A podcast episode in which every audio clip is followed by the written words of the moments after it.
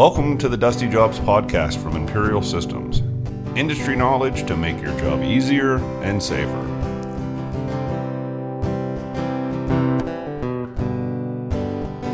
Hello, and welcome to another episode of the Dusty Jobs podcast. We're glad to have you guys with us today. Uh, today we have a really interesting guest of Corbett Hefner of Formation Ag. How are you doing today, Corbett? Excellent. How are you guys? Doing good, doing good. So uh, Corbett's going to be here talking to us about the hemp industry, right? Correct. That's right. Now you guys are based out of uh, Colorado, is that right? Right, Monte Vista, Colorado, up in the mountains. There you, there you go, there you go. So, Corbett, how did you get started in this whole interesting world of uh, you know agricultural uh, products and uh, where, where'd you get started and how'd you end up here?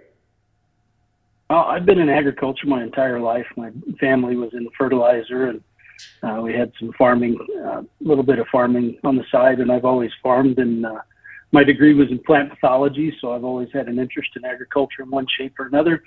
But I, I was in the flexible packaging industry, plastic mesh and fresh produce bags for 25 some odd years. And uh, was in Texas and Wisconsin for the bulk of it, Wisconsin, and we decided to move back to our home area to be by our family in in 2016, 2015. I don't remember now, but uh, anyway, about that time, I, w- I started with Power Zone Equipment slash Power Zone Agriculture in, in um, mid 2016. Is engineering manager slash hemp person because Power Zone Equipment made petroleum fluid moving products, um, you know, large industrial pumps, dewatering for mines, salt water, uh, mm-hmm. kind of things, huge, huge pumps. And in 2015, when oil went kind of south, they were looking for other things to keep their staff busy. And uh, one of the salesmen said, "Hey, you know, this hemp thing is just starting to take off. Where we live in Monte Vista is in the San Luis Valley of Colorado, which is a very large agricultural area. I think there's 150,000, no, it's more than that, 150, 170,000 square acres of, of uh, might be square miles actually, of farm ground here. It's all irrigated farm ground, but this is a very, very large potato area, second or third largest potato area in the country. And uh-huh. hemp, because of its water uh, consumption, is a really good rotation crop to go into potatoes. Uh, Coors barley is grown here. A lot of other vegetables like spinach or lettuce uh, some carrots, etc., quinoa, a little canola. But hemp fits into the rotation strategy because of its uh, it's very easy on water. It does not need a lot of water. It'll yeah. take whatever you want to feed it, but it doesn't need it, and that's a major issue in our in our area. So in 2016, they hired me on as that managing position and.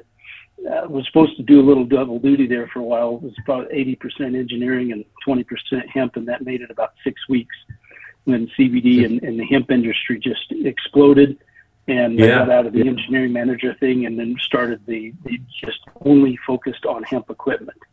Um, right. We built cortication first because we thought that was a bottleneck in the industry because we fully, since, since the onset of the industry, thought the grain fiber hurd aspect of the hemp business is where the bigger uses is are and, and definitely from an acreage standpoint and a viability for helping farmers be a little more autonomous, that this was the approach. We got into CBD harvesting because we found there just wasn't a very good uh, CBD harvesting solution. So we built the clean cut harvesters for whole plant horticultural style farming.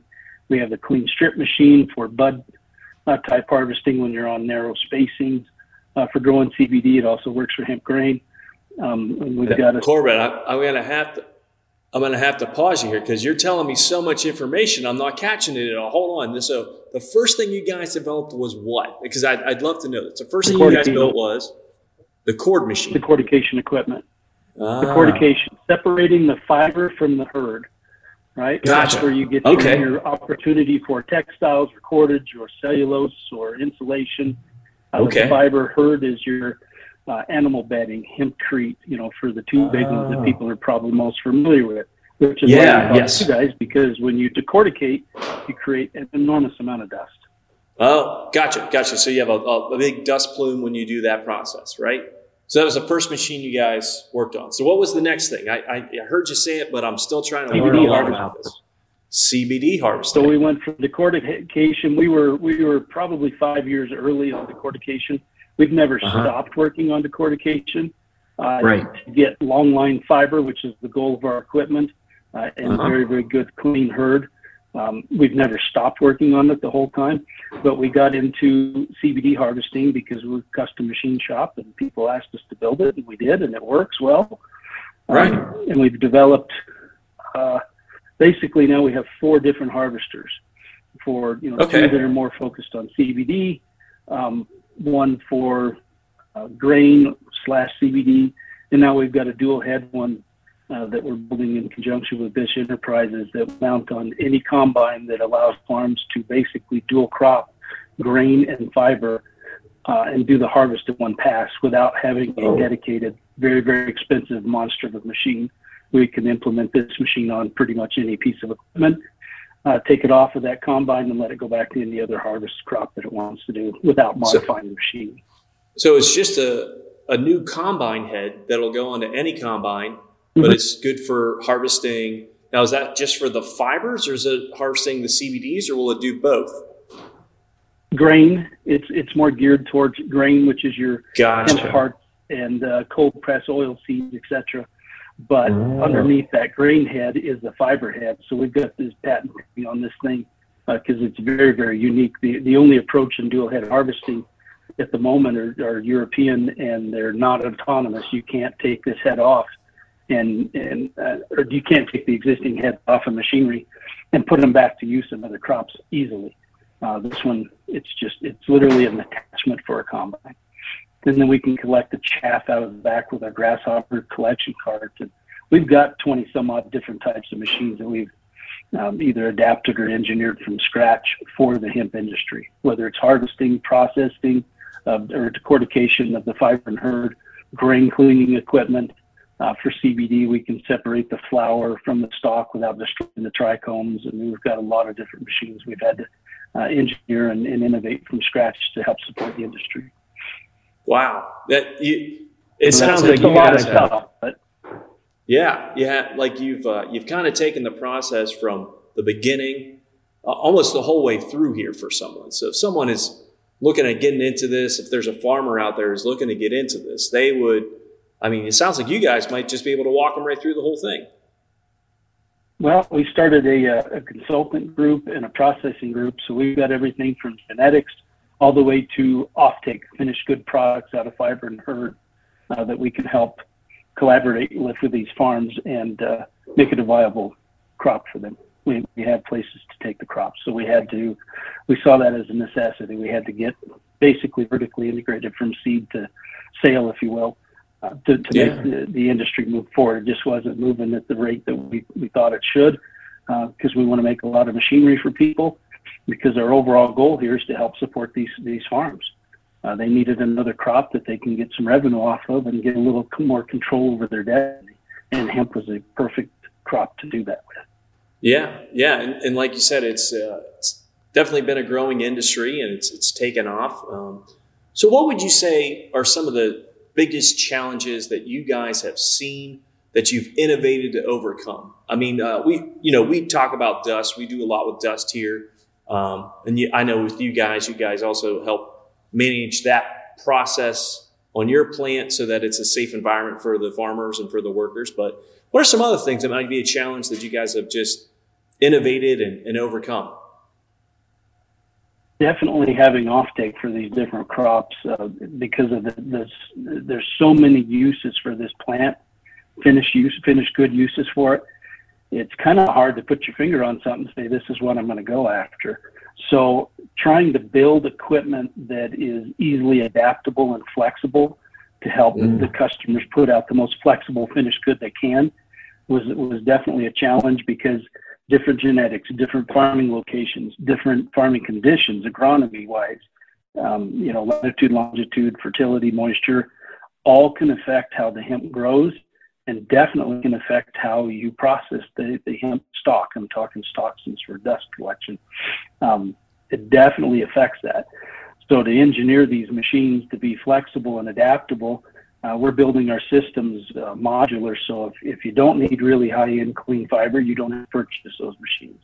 Uh, if you uh-huh. want really good controlled and milled hurd down to small sizes, then then we have you know like your dust collection systems integrated with with the dual vacuum hammer mills because uh, we can grind the hurd down to 20 microns, 50 microns. Um, but the smaller you go with the particle size, the harder it is to handle it. Uh, we struggle with the dust collection. I mean, it, it's tough. It is so small. Uh, it's tough to create a draw to get everything out of the machinery. Right. Every lot can be different. Every set of bales can be different.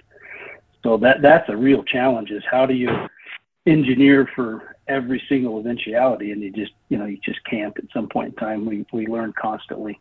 So we pivot constantly. The big you know big machinery manufacturers hate that. They want to draw something and just make it over and over again. And we haven't had that luxury yet. We're getting to where the main machinery design hasn't been changing but some of these ancillary pieces of equipment to finish it we're keep modifying changing because we learn all the time the new yeah. application needs a different technique it sounds like you guys are uh, like able to be nimble and reactive to what your customer needs are, and that's uh, sounds like a big right. thing in this industry. That you know, depending on what direction someone is going to take that product, you guys are able to help them come up with a solution for it. If I'm hearing this right. Right. Yeah, we have to be flexible. That's the biggest challenge: is how do you engineer uh, to provide a flexible platform, a flexible piece of machinery uh, to break the products down into what people are asking for. If you don't have yeah. a home for the product, if you don't have a sale for your goods, then it's kind of hard to stay in business. So, right, that's been one of our biggest challenges. Really, is how do you how do you tackle everything and do a good job at it? So, yeah. Well, it sounds like you guys are working hard at it, and you keep uh, keep figuring it out as it goes along here, and continuing to innovate. Um, so, if you you kind of touched on this a little bit, where do you think the future of the industry is going? What do you think is going to be the uh, the realm where is it going to be genetics where you know it helps make things uh, more universal or, or, more common or what, what do you see uh, being in the industry where it's going to go? I still think the fiber and hurd market and the, is is is probably the bigger sector of this business just because there's so many uses from plastics to textiles. I mean, and everything in between. Um, yeah. I mean that that's the bigger acreage consumption uh, of this crop because you know you got to recognize the more acres we plant of hemp and the more acres we pull out of traditional uh, grain crops, you know, corn, uh, wheat, barley, whatever it is, that's going to help those commodity prices stabilize too and, and, provide a little bit better of a financial future for these farms. Um, right. That that's probably the bigger one. I mean, everybody wants to do textiles, but that's probably one of the harder endeavors in this this industry. We've we've successfully made fibers to do that, uh, but we've lost the infrastructure in the U.S. to finish the fibers and get it into that that that state. So we're having to do quite a bit of work now on uh, reinvigorating that and getting that equipment either back or innovating because you know when, when we lost that equipment you know 40 50 60 years ago 80 years ago uh, the way that machinery ran with the number of people that it took to run it, I don't think we can duplicate to in today's market. It would be too costly. You just can't find that those that amount of people anymore. Labor is becoming right. a, a very scarce resource. So to to just say, okay, I'll just bring all that infrastructure back. I don't know if that's going to work. We just don't have the, the number of people to run it. Um, right. So we're going to have to do a lot of innovation in there to close this gap. Once I've got the fiber into a thread, then I can do a lot of different work in it you know, from textiles, cordage, whatever the case may be. Um, but from clean fiber to a thread, filament's what I call them. That's the plastic name for an individual piece. But there's still a lot to be learned there, and that's what we're working on right now. Or I am personally. I still do a lot of the development and R and D uh, for the company.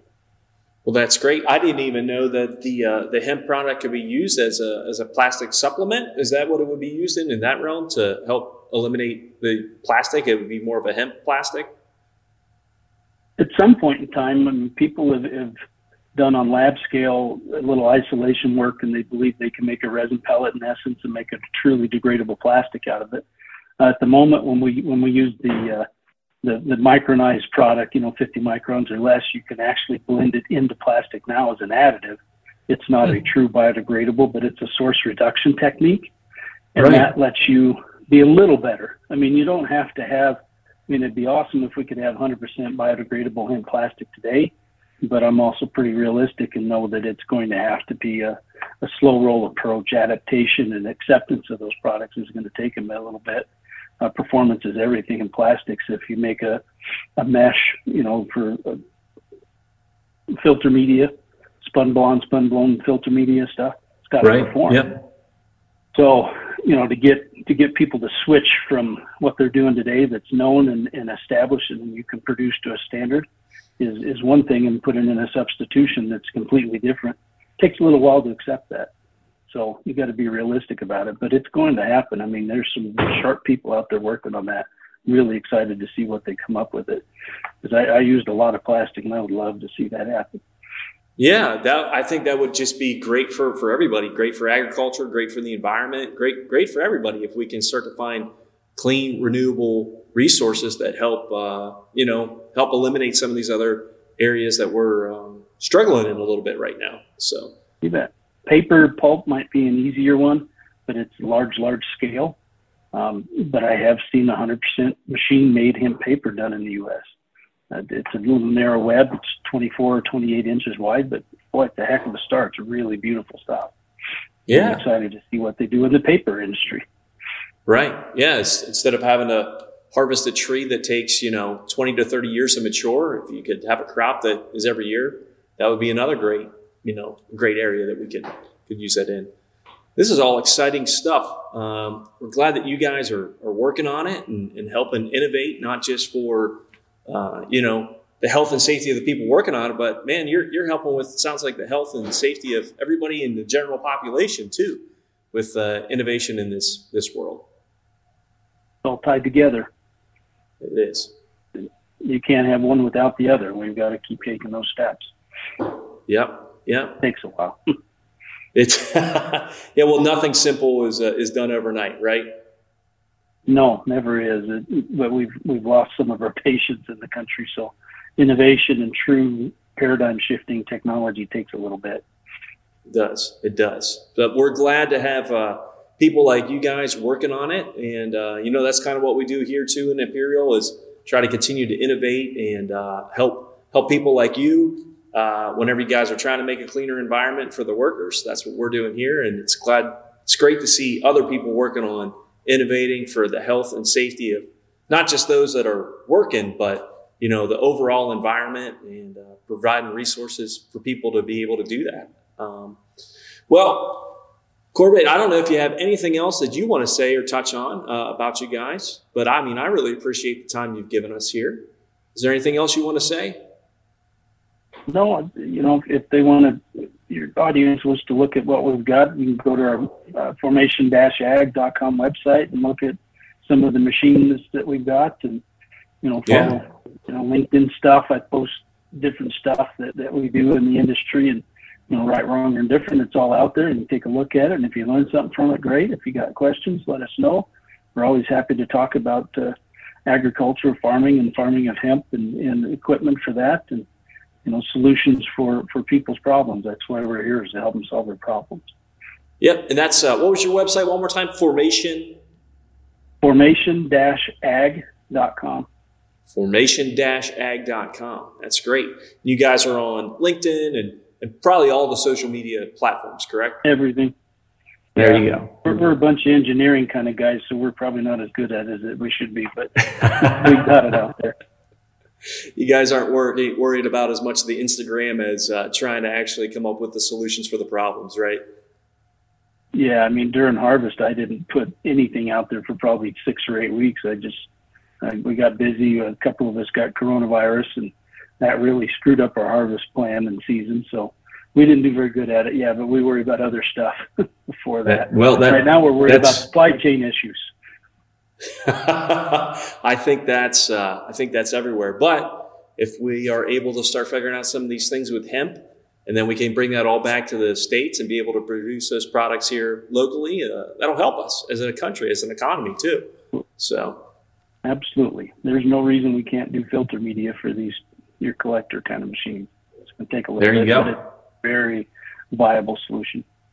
Yeah, yeah. So Well, hey, I just want to say thanks again for coming on today. We appreciate it. Um, if anybody out there is interested in uh, finding out more about Imperial Systems, you can find us on YouTube, Instagram, Facebook, Twitter, Apple, Spotify. You can look us up on all of those things. Corbett, once again, thanks for coming. We appreciate all the information you've given us. It's just a wealth of knowledge. We, we're excited to see where you guys are going. And uh, everyone out there, thanks for listening. Stay healthy and stay safe, and we'll catch up with you next time. Thanks, Tom. Appreciate the time. Thanks for listening to the Dusty Jobs podcast. Breathe better, work safer.